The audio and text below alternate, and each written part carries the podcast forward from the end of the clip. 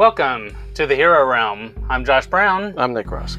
and welcome to our season two finale, Yay! which, after three weeks, we've got a good bit to talk about. Yeah. So, let's get started.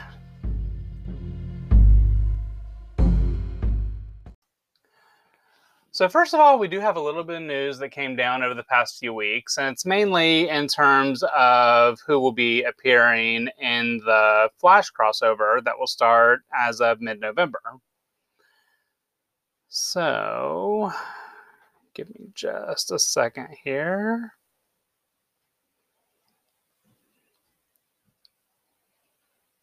Maybe. Yeah, maybe. Okay.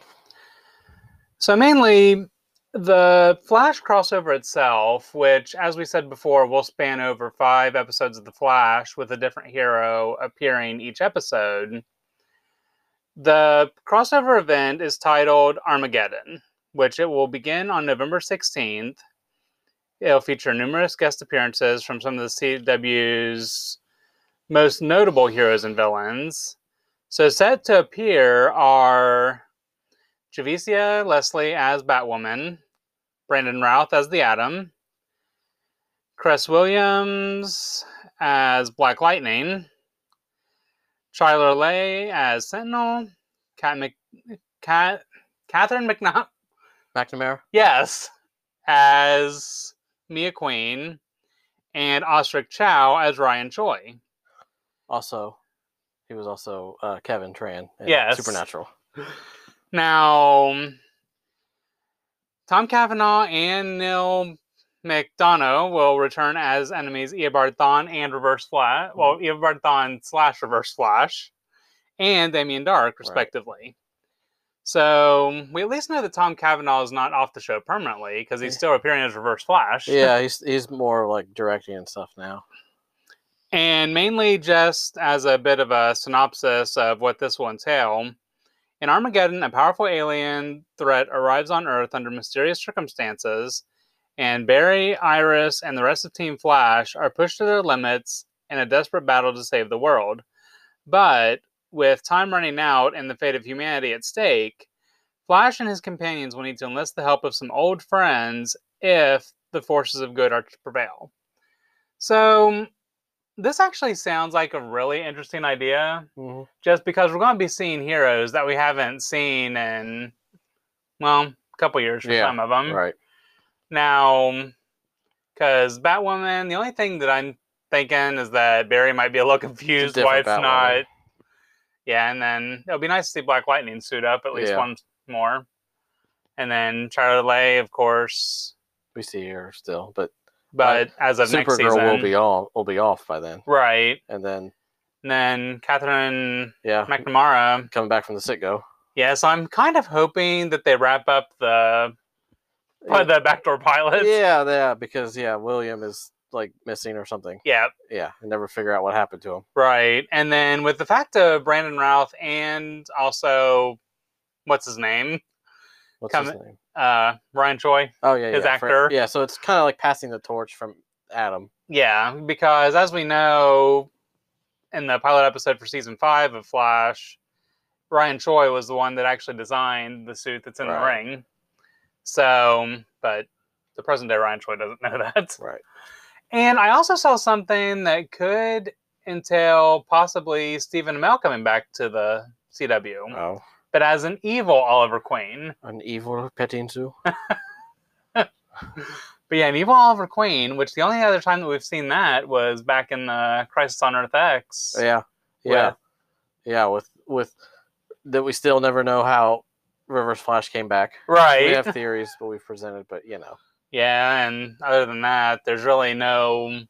and it's evil Supergirl too. Yeah, Yeah, which I think they were called Overgirl, and I want to say the Eve Oliver Queen may have been named Red Arrow or Red Archer or something. yeah, sounds right. Yeah, so really. But that's really everything for the news. So On to the shows. now before we start on the shows, there are two trailers that we definitely want to mention. That one And we do now know that the second one for Spider Man No Way Home will actually come up next month, Oh. which should hopefully show Tobey Maguire and Andrew Garfield in there as well. That's exciting. But mainly, Spider Man No Way Home trailer. We finally got an official trailer, and it looks great. I know. I'm excited. Yes. Two main things that came up in that trailer that I'm really looking forward to. Near the end, we hear what we're pretty sure is the William Dafoe Green Goblin Mhm. laugh and also the pumpkin bombs.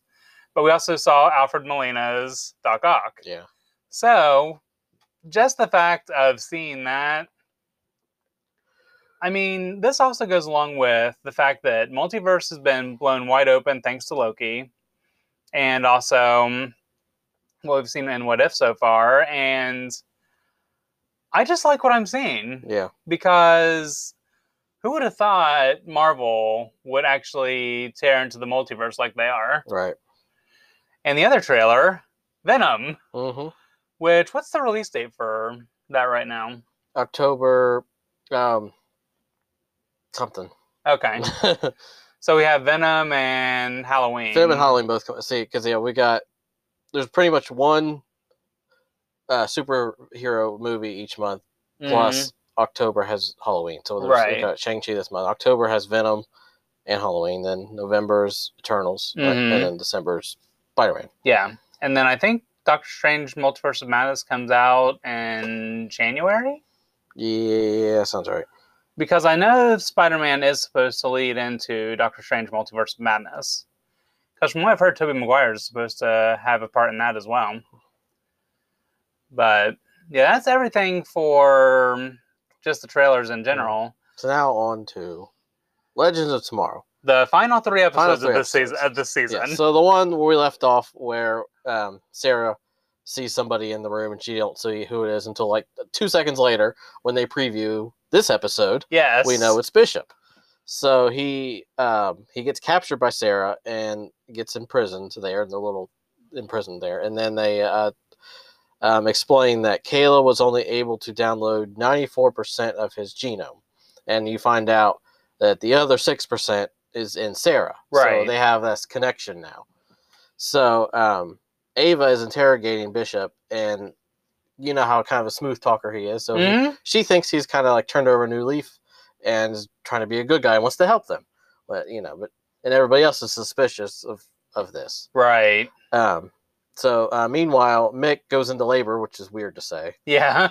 and um, yeah, and then and um, Bishop says he can help. He can help deliver these babies, and without him, you know, Mick could die. Which now, just the way the eggs were brought out with the face all distorted and everything, Yeah, that's I just Painful. can't unsee that. Yeah, right, right through his nose. That's how. Yeah. Yeah. he gets all the eggs. There's 48 eggs delivered Mhm. through his nose, and and after he delivers all these babies, he willfully goes back into imprisonment. Yeah. So he's trying to say, hey, you know, I'm not a bad guy. So, and of course, they're still suspicious, right. which find out that they should be because when he was delivering Mick's babies, he stole his comms, and now he's got comms to everybody on the ship, and he's now going to try to figure out who he can manipulate to get what he wants. He figures out Constantine is battling his addiction to this potion. Mm-hmm. He's got that light, his dark side, you know, in his light side, and the battle that's going on there, and that's who he zones in on. He knows that he can get Constantine's dark side to help him, you know, do what his master plan is. Right. Um, meanwhile, um, they find out why what he's been doing with all these potions, how the that the what the potion is. Astra and Zari find what it is. So Zari confronts Constantine about it, and he says he's going to throw out the potions and he wants to reconcile. And that's when he's in. He locks. That's when he locks himself away, and that's when um, Bishop kind of gets a hold of him, and then they say he says he can restore your magic if you help me, and that's how that episode ends. Which we should probably also mention that the way they actually found out what Constantine's been doing is Astra and Zari actually tapped into the memories Spooner's memories Right. that Constantine erased. Right. Yeah, that's how they figured out what was actually going on inside him. Right. So then that leads us into the second to last episode this season. There, will, there will be blood. What was there will be brood. That's what I meant. But- I I yes, that's- Mainly- yes, I'm looking right at it. I, ju- I, there will be blood. It's actually a, it's like another movie. Yeah. So I just saw It's it. been pretty much parodies oh, all yeah, yeah, it has been because they had Silence of the Sonograms, was- which would have been Silence of the Lambs. Yeah. and then the final episode, the, the Fungus Among Us, which I remember we've mentioned earlier. Yeah, we did. That that was the final episode.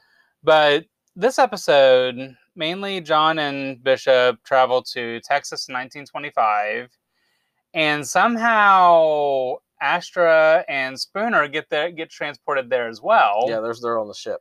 And so, mainly, this is pretty much where we get Spooner's backstory, which we've been waiting for this, what, all season? Yeah, she's kind of appeared at the end of the season, Right. And now we find out where she came from. So, mainly, there's this healer in 1925 that has been just living in 1925 for who knows how long, and we find it out that it's Spooner's mother. Yep. And it's like, okay, they're about to break rule number one of time travel in terms of conversing with someone from your past, Right. more or less. Or your past self, which, Exact- which in this case does happen too. Yeah. And somehow throughout this, along with there's a greedy debt collector that's trying to buy her land. Yep. But we find out that Spooner's mom wasn't abducted by aliens. Mm-mm. She was killed by the debt collector. Right.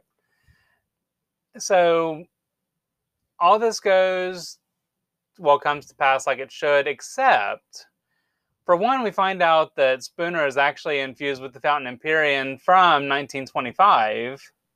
Yeah, it's what saved her. She because she's a, a younger version of herself here that she, Right. she talks to, and then yeah, because after that happens, she runs to the fountain, which is just like a, a grove of mushrooms, Mm-hmm. and it protects her and then sends her into the future. Yeah, and from this, we pretty much. Now, answer me this: How did the timeline not change with the fact of her mother not dying? I know it's it, if you think like they they didn't want to ri- destroy the timeline, but they wanted her mother to live, so right, they still saved her mother, but they did send the young the one, the Uh, young one yeah. with the fountain. the young one to the fountain. So then the present day Spooner remains the same. Right. She just now has her mother with her. hmm So yeah, it's, they they tried to you know I maintain the timeline. There's at least ways to manipulate time Yeah. travel, but there's always something that's not going to be quite right. Right.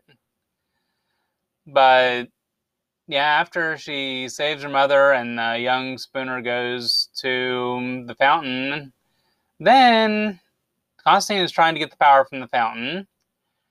Bishop poisons him, and now he decomposes to be part of the fountain. Yeah. and then which also poisons the fountain, so it begins to die too. Right. And that's when you find out that the fountain is actually an alien species that has been there protecting Earth Mm-hmm. from invaders like Bishop and Right. aliens.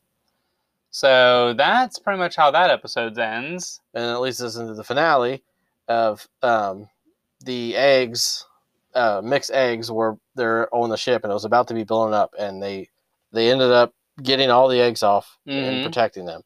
But meanwhile, all now that this the fountain is gone, aliens have started to come to Earth to take over. and it's the aliens that we've seen on Bishop's planet. Yep. And were there any others? Z- Zagarons, yeah. called yeah, yeah. They they come to to try to take over. Um, so what they need now is a antidote to the poison that was given to Constantine, and in turn Spooner because she's part of the fountain, so she's Right. dying too. So they said the only person that can come up with such uh, antidote is Bishop. So they go back in time. Well, not back in time. It, Bishop is from the future. Yeah. So, So, they go to 2020, 22, 12 and take a young bishop before he becomes evil Mhm, in order to make a antidote to the poison. Right. So he succeeds in doing so, and um, they they get it to Spooner, which in turn brings her back. hmm And um, then the, the fountain which uh, starts to come back. It as the aliens are attacking, that gives Spooner the power to exchange other people's powers. But before all this, we also have the fact that Behrad had a hold of the mushroom that apparently contained Constantine. Right. Yes, that was left over from that when because because mushrooms feed on death. So when Constantine died, a mushroom so grew. So that it was kind of him saying he's not really gone. And everyone thought he was crazy. Yeah, because he said, "Eat it. we can all be connected." Or But then Sara did eat a piece of the mushroom Yeah. and did talk with Constantine. Yep. Which seemed him old, kind of yeah, was kind of weird. But yeah, he pretty much told her that the main secret is we're all connected. Right. So mm, we come back to mm, reality, and they decide that with four hours till sundown, they'll go ahead and have the Lance Sharp wedding. right. yes, yeah. It's the last day on Earth. Might as well get married. Yes. So they do all that, and then we actually see that even though Ava is technically a clone, she is technically human. Yeah, I mean, she, I mean, just the fact of worrying about the vows and everything, it just shows you how human she's become, even after finding out back in season three that she's a clone. right. So they do the wedding, but they never get to the point of the I do's. By the time sundown happens, so they've got tons of Zagarons, Mhm. which Spooner tells her mother to run and save herself. Mhm. And I think it was just after they did the I do's in the house, while the house was practically being destroyed. yeah, I think the reason the fountain finally decided to care was the so humans were worth saving. right. So then that's where um, Spooner gets the powers to switch everybody else's powers. So when someone needs the like the steel, like his uh, Nate steel power over here, Mhm. she sends it over there. Or if know, they need Sara's regeneration. yeah, it goes over to here, and, Right. Or you know the Astra's magic, it'll go to someone else. So anybody, so she's able to switch the powers to anybody who needs them at the time, Mhm. and the fountain kind of just fully restores and wipes out all the aliens. And Which I'm glad they figured that part out because Sarah was was literally about to chop off Behrad's arm. yeah, because the poison was in Yeah. it. Yeah. Um, yeah, and then so now all the aliens are gone. Uh, Mick decides he's going to leave. Well, actually, before that, all the uh, little um, eggs hatch and they Mhm. devour Bishop. So he's like, and then um, Which we find out from Kayla that the babies pretty much devour the first. No, it was Gary it that was Garrett so they wake up hungry. yeah. they devour the first thing they see. Right. So it was Bishop in this case. hmm So they take um, old no, young Bishop back to his time, erase his memory. Yeah, Um, because he still has to become the villain. Yep. Mick goes off with Kayla and kind of so it kind of like goes off does her thing with her. Constantine, as Azar, Azari is at the fountain mourning Constantine. He arrives from hell, so now his his soul has been damned again. So Mhm. so he's kind of like wandering his own path. Yeah. Gives Zari a key, which we don't know what that's about.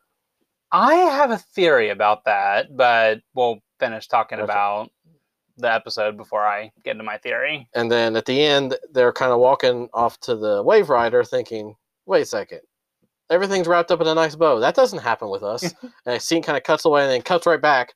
A Wave Rider comes out, blows up their Wave Rider, disappears, and it ends. Yeah.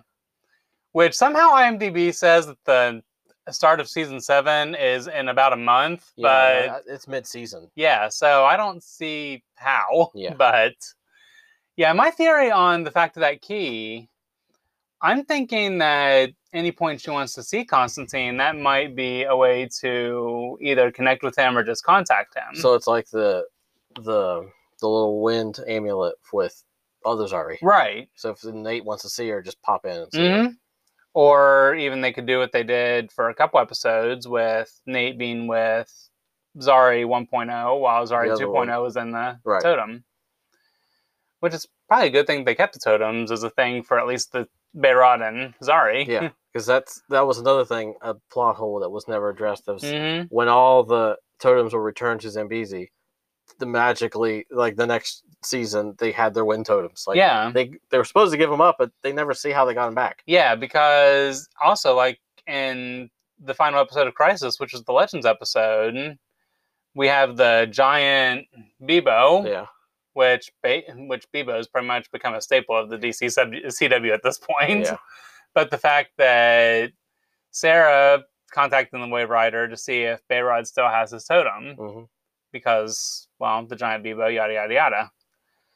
So, is that everything for Legends? I believe so. All right. So on to Stargirl. Yep. So now on to Stargirl from the past three weeks. So three weeks ago, and this is going, I'm just mainly going to read the synopsis to pretty much give us the overview. But after getting a taste of the superhero life, Mike pleads with Pat to let him join the team.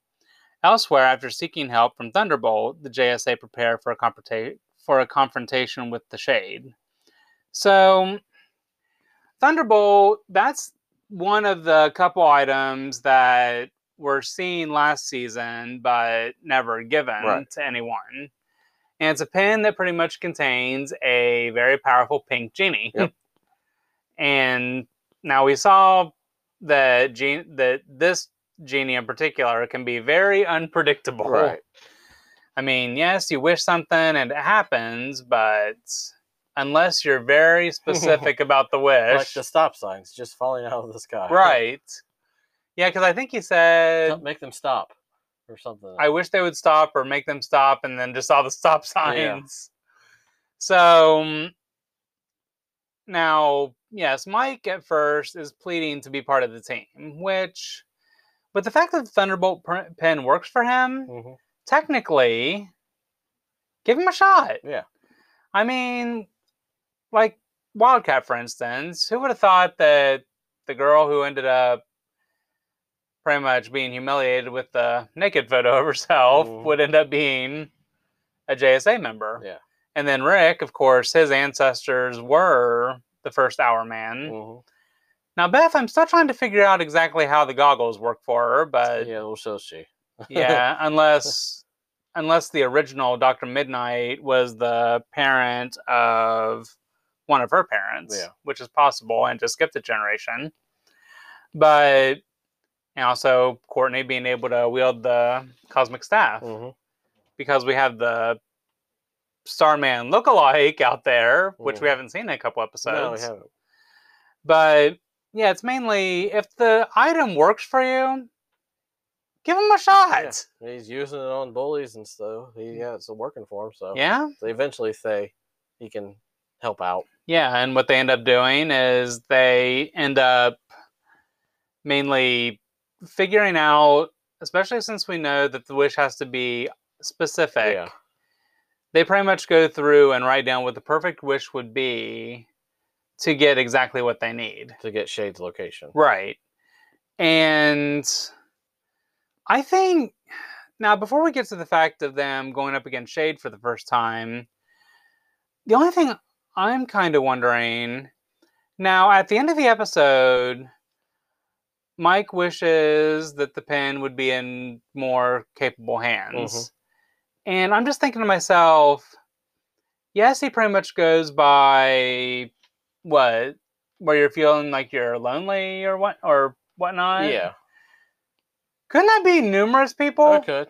I just found its way into one of his yeah, kids from high schools. Right. Who was also feeling that way. So hopefully he'll use it well. Yeah, which we have to find out if he actually ends up using it. Yeah. But yeah, so they get Shade's location, they go to where he's at, and huge fight ensues. Yeah. Which we find out that Shade is very powerful. Yeah. Yeah. He pretty much won that one. Yeah. So it's just like, I mean, this is a very, this is honestly an interesting villain aside from Eclipso. hmm And I think even though he's trying to say that he's not trying to team up with Eclipso or anything, I think that's technically the end game here. Yeah. Because with his powers combined with Eclipso, just think what kind of havoc Oh, yeah. they could wreak.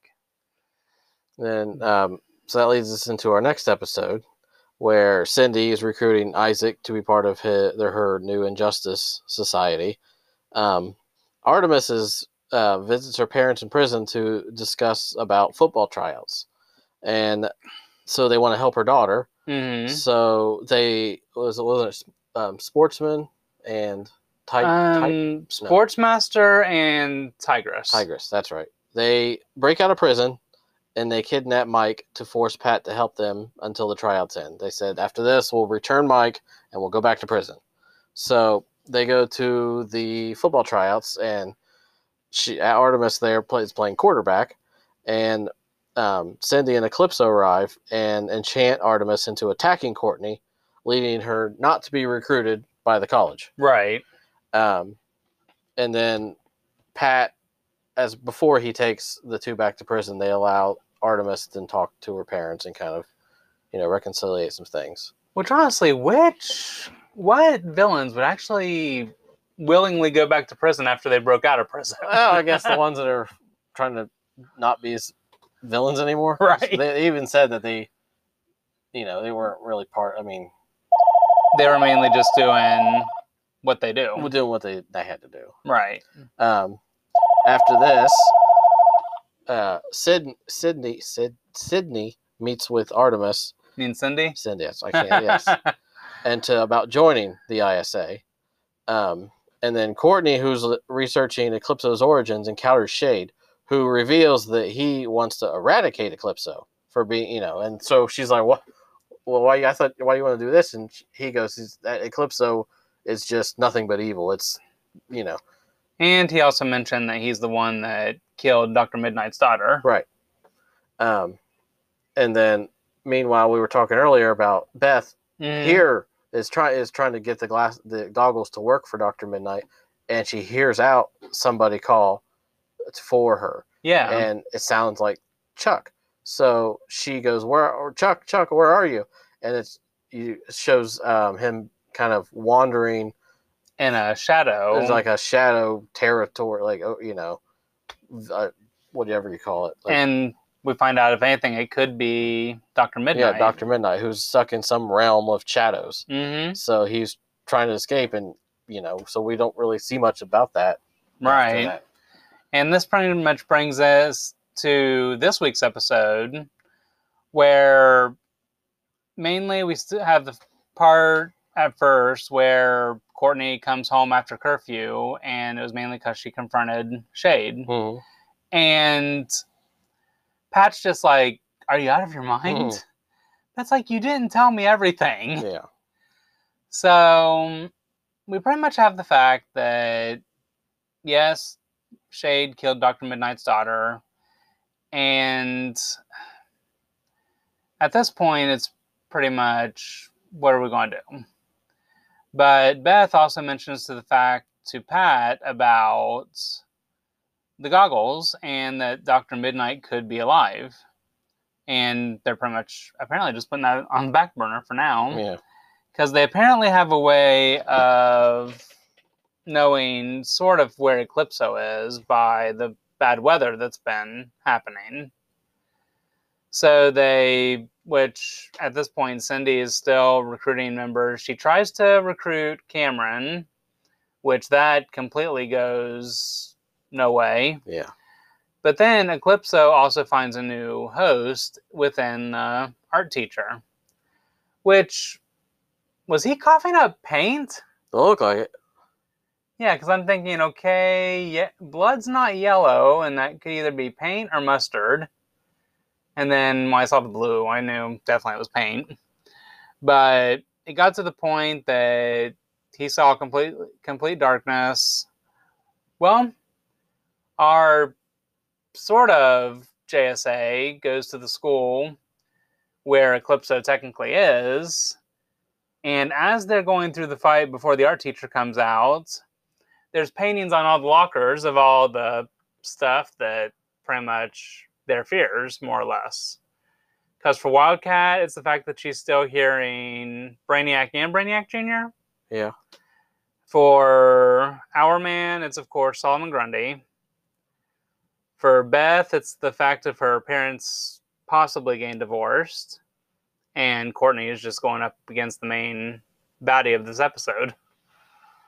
So they pretty much get through all that, and honestly, there's really not much more to the episode besides that. hmm So after all that's said and done, now the our teacher is in practically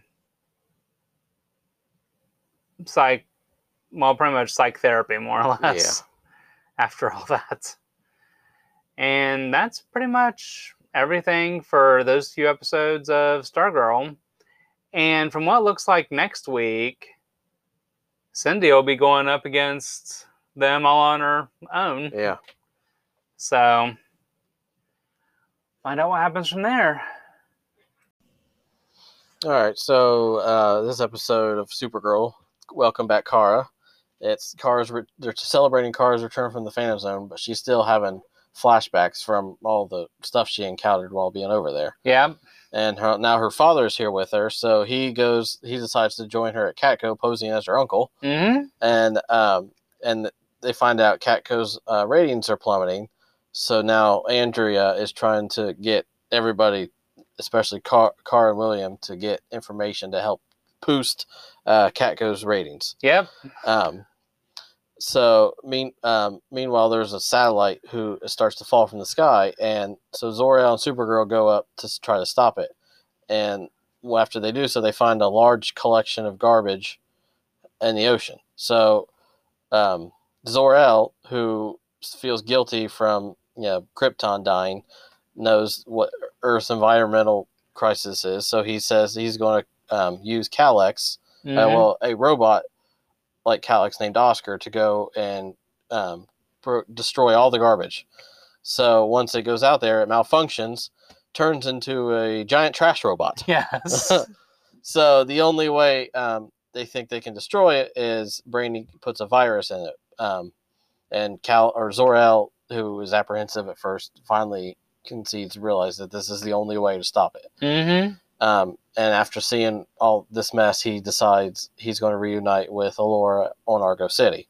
Yeah. Um, so then, um, meanwhile, Kara, who's at the end kind of talking to Alex about her time in the Phantom Zone and saying, you know, about trying to get kind of therapy, kind of, I guess, to kind of get over what she saw. And in the middle of the night, Nia wakes up uh, saying Nyxly's name. Mm-hmm. And so that's because I was wondering, because you remember at the end of the last episode, she's stowaway on the ship. Yeah. And you're like, this whole episode has gone by. And like, okay, they haven't once seen or mentioned Nyxly until literally the last second Right. of this episode. And that's what it ends. so now, I've just closed my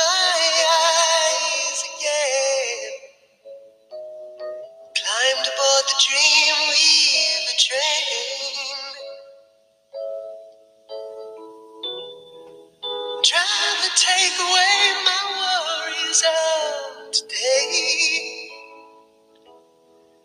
And leave tomorrow behind.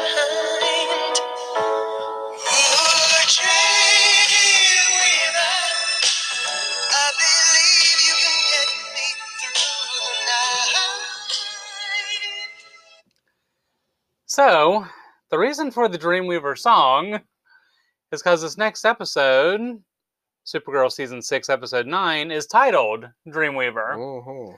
So it's mainly the Nia Nall show, Yes. other than the fact of Kelly having a new job and a lot of Supergirl's battles right now are just talking things out. Yeah. like Flash is becoming. yes. Just talking things out. But anyways, so yes, it's pretty much the Nia Nall show.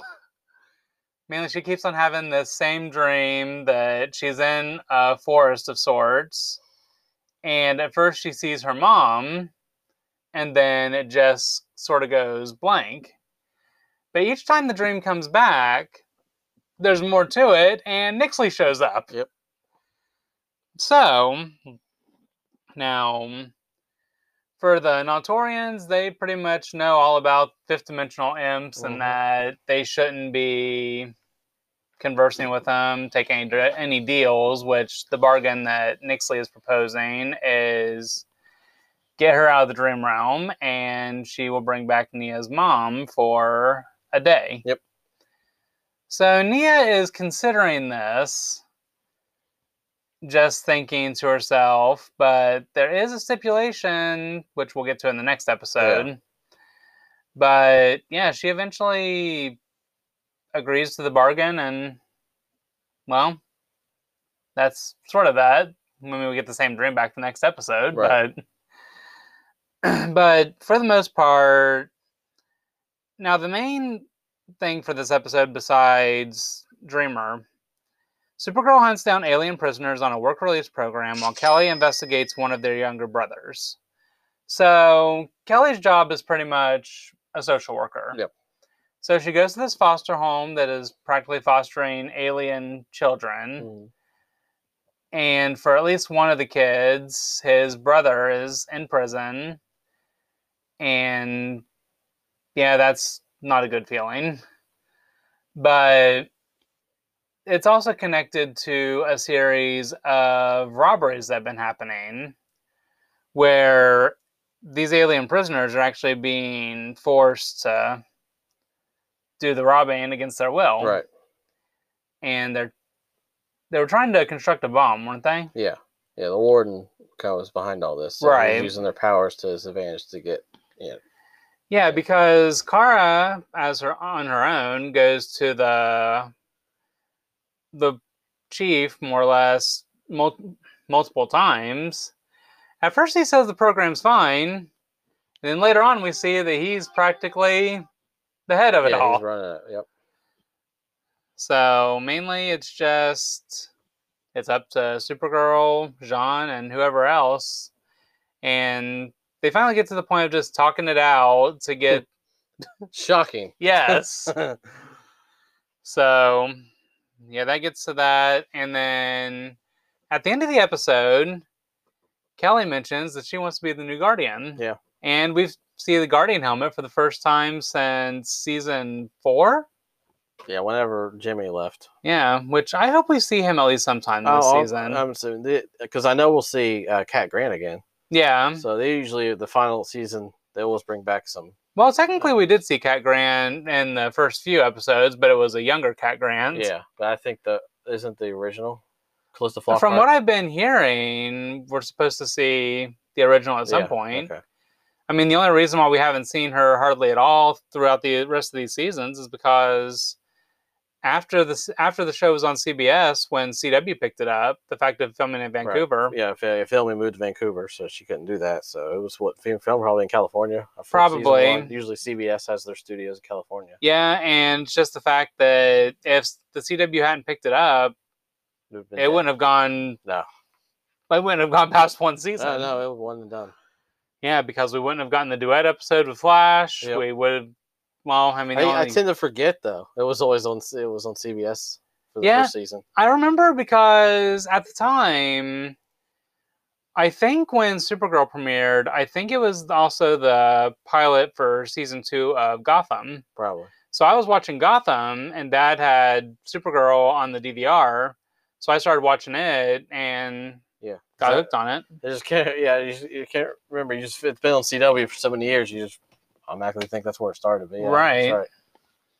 So, I mean, yeah. So all the alien prisoners at this point are free, and then pretty much on to the next episode. Yeah. So now, um, yeah, at the end of the week now, it's, this is where we get um, Nyxly out of the dream, hmm and she reveals the stipulation to the plan that oh yeah, well you can see your mother, but you're in a like a, a realm where you no one can get in or out, so you're trapped here for 24 hours. Yeah. So she gets transported there, sees her mother. Her mother's like, "What have you done?" You know. hmm Um, and then, meanwhile, the main thing with this episode is more talking. Yeah. Uh, uh, the city council wants to dis- or they want to demolish uh, low income housing. yeah. They pretty much want to take out the affordable housing and make extensions onto what's already there. Right. So, uh, Super Kara going as Supergirl pleads to the city council to not do this, to reconsider, think about the people that live there, and one of those people is the guy from the previous episode hmm of who was locked in prison, who um their who we see her little brother being his little brother being in foster care. So he goes so he stands up and speaks how, you know, this is my home, don't you know, don't do this. And when you come to find out that they the city council voted to save the building, not the president. She was against it still. Yeah. Because Kara, as you know, Supergirl goes up to her and says, "Thanks, sir." She goes, "Oh, don't. It wasn't me. It was all of them. You know, I still wanted to. I still think you're wrong." Yeah, and one I know we don't normally point out funniest moments or whatnot throughout episodes, but funniest moment of this episode, Kara and Brainy's PSA announcement. Yeah, eating green. Yeah. yeah. You know, while he's green. Yeah, and, she, and then that goes viral, and she's like, "Oh, geez, yeah, that's not what I want to go viral." I mean, so yeah, that one gets all the, the hits and stuff. So yeah, and I don't know if I've already said this on any recordings right now, but especially after Black Lightning's final season not showing pre- previews of the next Yeah. episode.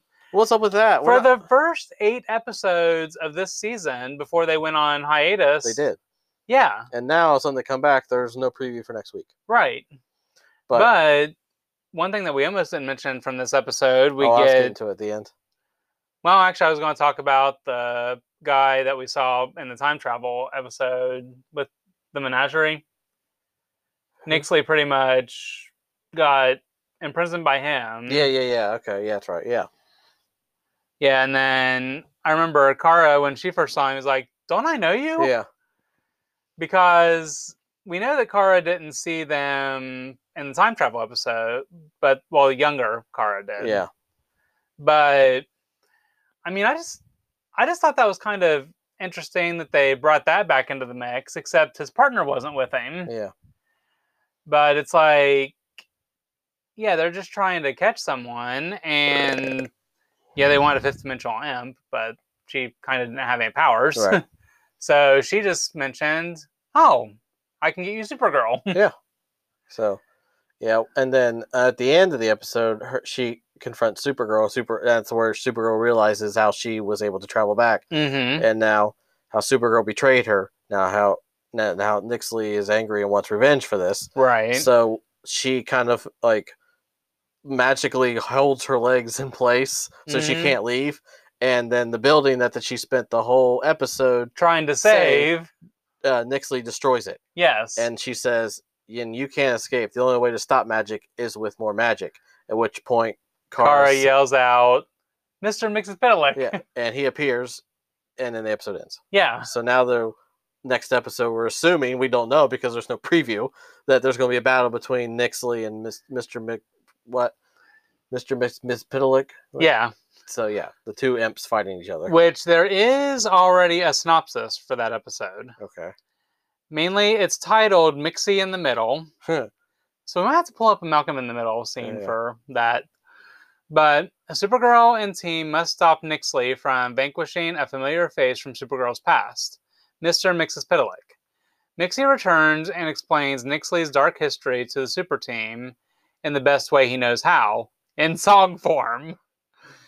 Meanwhile, Lena visits her mother's birthplace in Ireland, eager to dig into her past, but is shocked by the small town's icy reception towards her. So, apparently, we have someone from Supergirl's past that's going to be involved. So, that's really all we have to go on because, like you said, we have no preview. Right. So, is that everything for that episode? I believe so. So on to uh Actually, one more thing. oh no. Now, not next week's episode. Oh. But the following week, episode 12, directed by David Ramsey. Oh, okay. So, now, on to What If.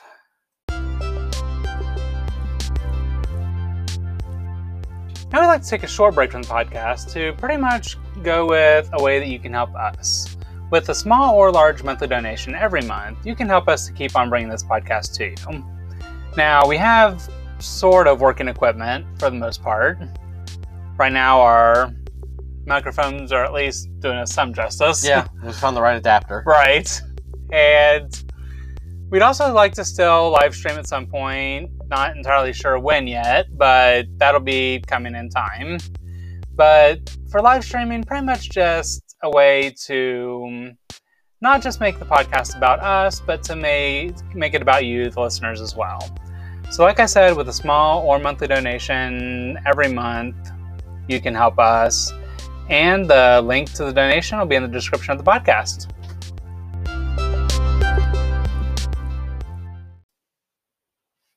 Okay, so now on to the episodes of What If from the past couple Yeah, I haven't gotten a chance to watch today's. You have, right. so we're only going to get two covered today. Right. So, first of all, let me say that I am still enjoying this series just because of the fact of the multiverse. I just, I th- I know because of budget and and stuff, it would just be better if it was live action. hmm But what I will say first is that even though we have both Tony Stark and Natasha Romanoff in this episode, they were not voiced by Scarlett Johansson and Robert Downey Jr. Right. Tony Stark was voiced by Mick Wingert. Who? and Natasha Romanoff was voiced by Lake Bell, which you now for Natasha Romanoff, I could kind of tell that, but for Tony Stark, especially since they took lines directly from Iron Man Two, Mhm. I didn't really. It I mean, it sounded just like Yeah. I mean, the only one, and I was actually talking with someone else about this, but the only one that didn't sound like who it actually was voice wise was Hank Pym's voice. hmm But it was Michael Douglas voicing Hank Pym. hmm But mainly, this first episode titled, What If the World Lost Its Mightiest Heroes? So, this is pretty much where the Avengers Initiative is going into an, is going into effect. And mainly because of a vendetta, we actually have a serial killer pretty much killing all the potential candidates for the Avengers. Mhm. So, the first one and funniest line out of this whole scene Nick Fury saying, Sir, could I ask you to please exit the donuts? Which, again, line directly from Iron Man 2 Mhm. but just the fact that at this point Tony would would have been suffering from the poisoning from the arc reactor. So Natasha gives him a, an antidote, which of course does not permanent cure, but supposed to at least sedate it more or less. Well, she gives him the antidote. Now we don't see until later in the episode, but it almost appears as if he was killed by it. So now Natasha is under suspicion of killing Tony. So then we get to what would have been roughly the first Thor movie where the hammer was Mhm. so we have pretty much Thor is looking for his hammer, and Clint is pretty much standing by to take him down if need be. Well, then Thor pretty much gets hit, and now Clint Barton is under suspicion. So he's in a secluded room, and then a few minutes later, he's dead. Hmm. So now we're at the point that we have no idea who's killing all the potential candidates. Now, the funniest death is how Hulk ends up dying Yeah. because he ends up getting, I don't remember exactly what it was on that, but I think they were thinking that maybe it was one of the tanks that did it, but I don't think a tank would have the power to pretty much engorge Hulk and make him explode. And then the final one, Natasha, she's mainly trying to find anything that would pretty much give some sort of clue. And she comes up with a sign which it says it's all about hope, I think it was. I think so. And she starts thinking for a second, and then she realizes Hope Van Dyne. Now, luckily, she was able to get that message to Fury before she was killed, which technically, Black Widow dying before her time, sad. but so Fury gets the message, and he's at next scene, he's at the graveyard at Hope Van Dyne's grave. Now, remember, this isn't the reality we know where Hope is alive and is the Wasp, but this is a reality where Hank Pym decides to become a serial killer to take revenge for Hope being killed. Which did you notice that it wasn't technically the Ant Man costume, but something different that Hank was wearing? Yeah. that is mainly now we know of course in our reality it was someone different who was yellow jacket but that was actually his yellow jacket you know costume Okay. so they go in um also i should mention that loki comes in at one point as well mainly because of the fact of thor being killed so they finally get to well fury and loki pretty much come up with a plan which mainly Loki disguises himself as Fury and makes tons of copies of him. So they eventually take down Hank Pym, and then Loki pretty much presents himself to the leaders of the world. And that's where we get a bit of a questioning what Loki's motives are. But at the end, we do have Fury going to where the frozen Cap Captain America is, and we also get a sighting of Captain Marvel, which was that um, Brie Larson voicing Captain Marvel in that final scene. I don't know.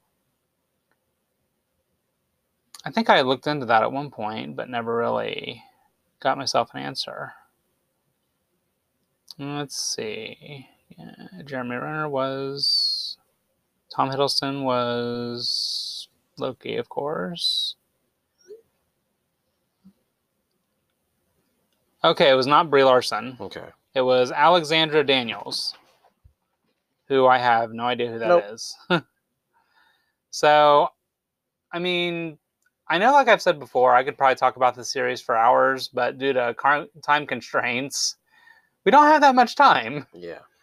But I mean, I, I mean, I really couldn't put an, what my favorite what if situation is so far. I mean, probably the one that was on today is probably one of my favorites, just because it was a scenario that I've been waiting for. But no spoilers just yet. So, next episode. Yes. What if Doctor Strange lost his heart instead of his hands? Which, first of all, I completely forgot his hands. He was a surgeon. His hands got it was screwed up in an accident. Yeah, and I completely forgot that as well. Yeah. So in this case, the accident, he loses his girlfriend. hmm So he travels and you know to Kamar Taj and learns the mystic arts.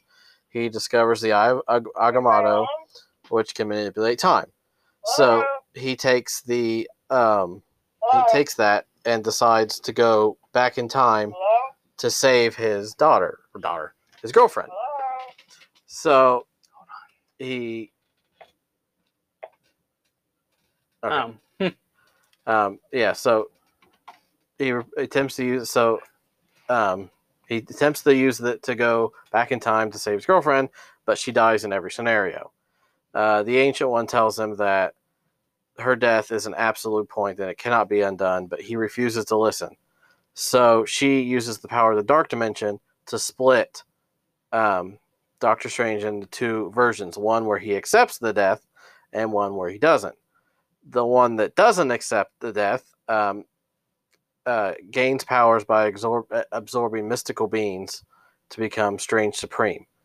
Then this version overpowers the good version, absorbs him, and uses the power to resurrect um, his girlfriend, which in turn tears is tearing reality apart. yep. Um, so Doctor Strange sees the Watcher and begs for help, but the Watcher says, "I can't intervene." And so, as the so then his girlfriend Christine Palmer disintegrates, and the universe collapses, leaving him grieving alone. So that was probably so far. I've had, of course, I haven't seen today's episode. hmm I think that was one of my favorites so far because I love time travel, and of course, every time you go back, it, it reminded me a lot of Mystery Spot. Yeah, because she kept going back in time and he kept dying. Made think, right. Does this taco taste funny to you? do you, hi buddy, do you need a friend? And every time we go back, there's a new way of them dying. Yeah. So that's what it reminded me of. Mm-hmm. Yeah, sort of the infinite time loop concept. Yes. And I mean, like I said, we could probably s- spend hours talking about this, but I would have to say Well, this phone has been giving us the fits this whole episode. Yes. Okay, so to what we were saying before the phone interrupted, but this series, I just like the fact of just the multiverse as a whole because mainly Loki pretty much led us into this with what happened with Kang at the end. And then mainly just the multiverse itself is from what we know from DC TV, the multiverse is just fascinating to me. Oh yeah. And just knowing what could happen aside from what did happen, just it's just a great concept to think about. And I can't stress that enough. Mhm. So mainly if you ever get a chance, at least watch the at least the first 5 episodes that are already out. And I mean, you won't be, you won't be disappointed whatsoever. But do you have anything else to add I from believe that's What it for this week. All right. So uh, now our next show will be when? Um, I'm looking at September 20th or 21st. So, with this being our season two finale, we are going to take at least this upcoming weekend off. Yeah, so it'll be a couple weeks before we're back, which will have um, uh, Stargirl, Supergirl, and What If, and then also, well, next episode we'll also be covering Black Widow because it comes out on video next Tuesday. Yes. So we'll finally be able to cover that. Yeah, so we'll have yeah those, those three shows plus the movie, however many episodes of each show yet to be determined. What day we decide to court, record. Yeah, and aside from that, we will be covering Shang-Chi and the Ten Rings at some point. We just don't know Yeah. when at the moment. Yeah, maybe maybe when it comes out on video, who knows? Right. Which, because I think from what I was told, Shang-Chi is only going to be in theaters for a total of 45 days. Oh, So, not long at all. no. But I have gotten, and I know this may be a little bit spoilery, but I have gotten very, very, very tiny glimpses of the post-credit scene. And it looks like Doctor Strange has a cameo in that post-credit scene. Okay. So yeah, I think that is everything for this week. Now, one thing I do want to men- one thing I do want to talk a little about, mainly just so we already have the overview done before the series returns.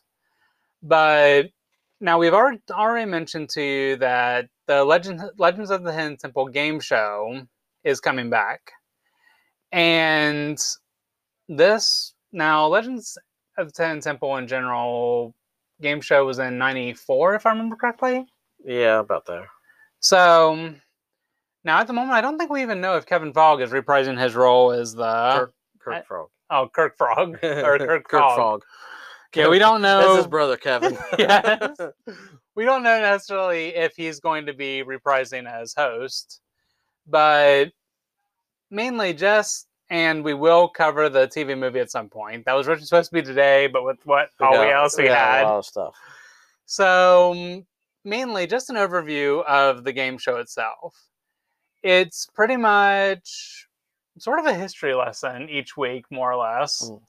And you've got six teams, which consists of silver monkeys, blue barracuda, no, silver snakes, blue barracudas, green monkeys, purple parrots, Orange iguanas. yeah, and Um, one. The other one was a jaguar, but I can't remember the uh, color. green of it. jaguars.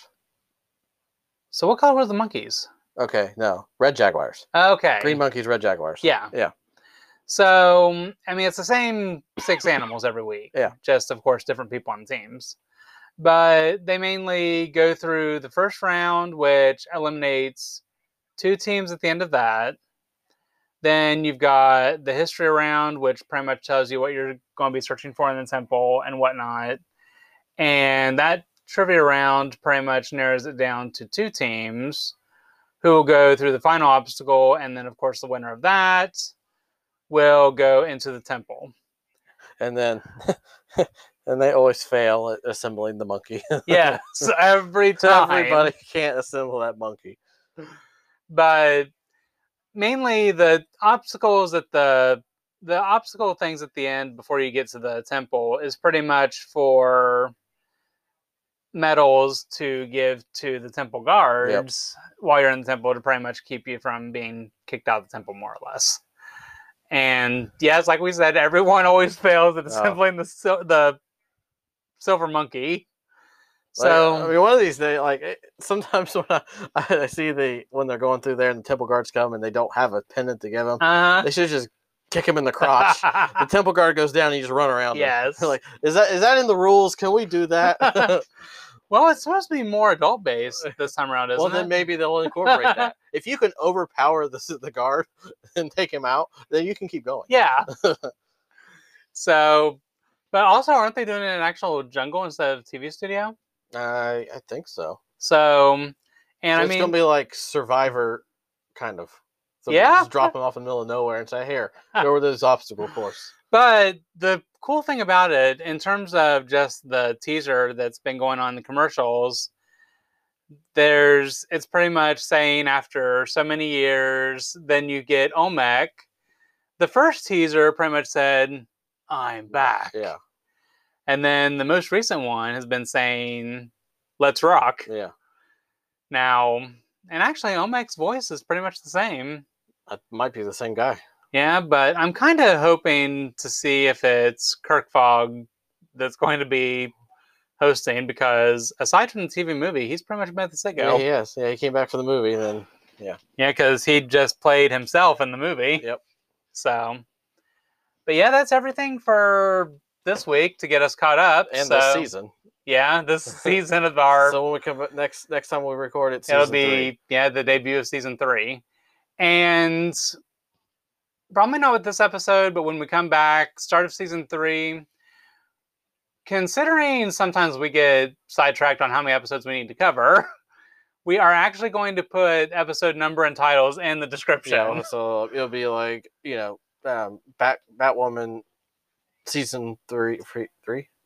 Yeah, when Batwoman comes back, three, it'll yeah, it'll be yeah, it'll be season three, episode one, and like for Legends, whenever it comes back, it'll be season seven, episode one, yada Right. yada yada. And yeah, because we before we went to recording today, we actually had to figure out. I couldn't remember if it was three weeks or two weeks. yeah, but I mean, we got it all figured out. Yeah, we got it was three. So obviously, yeah, but like we always say, keep your eyes peeled, ears open, and stay heroic. Bye. bye.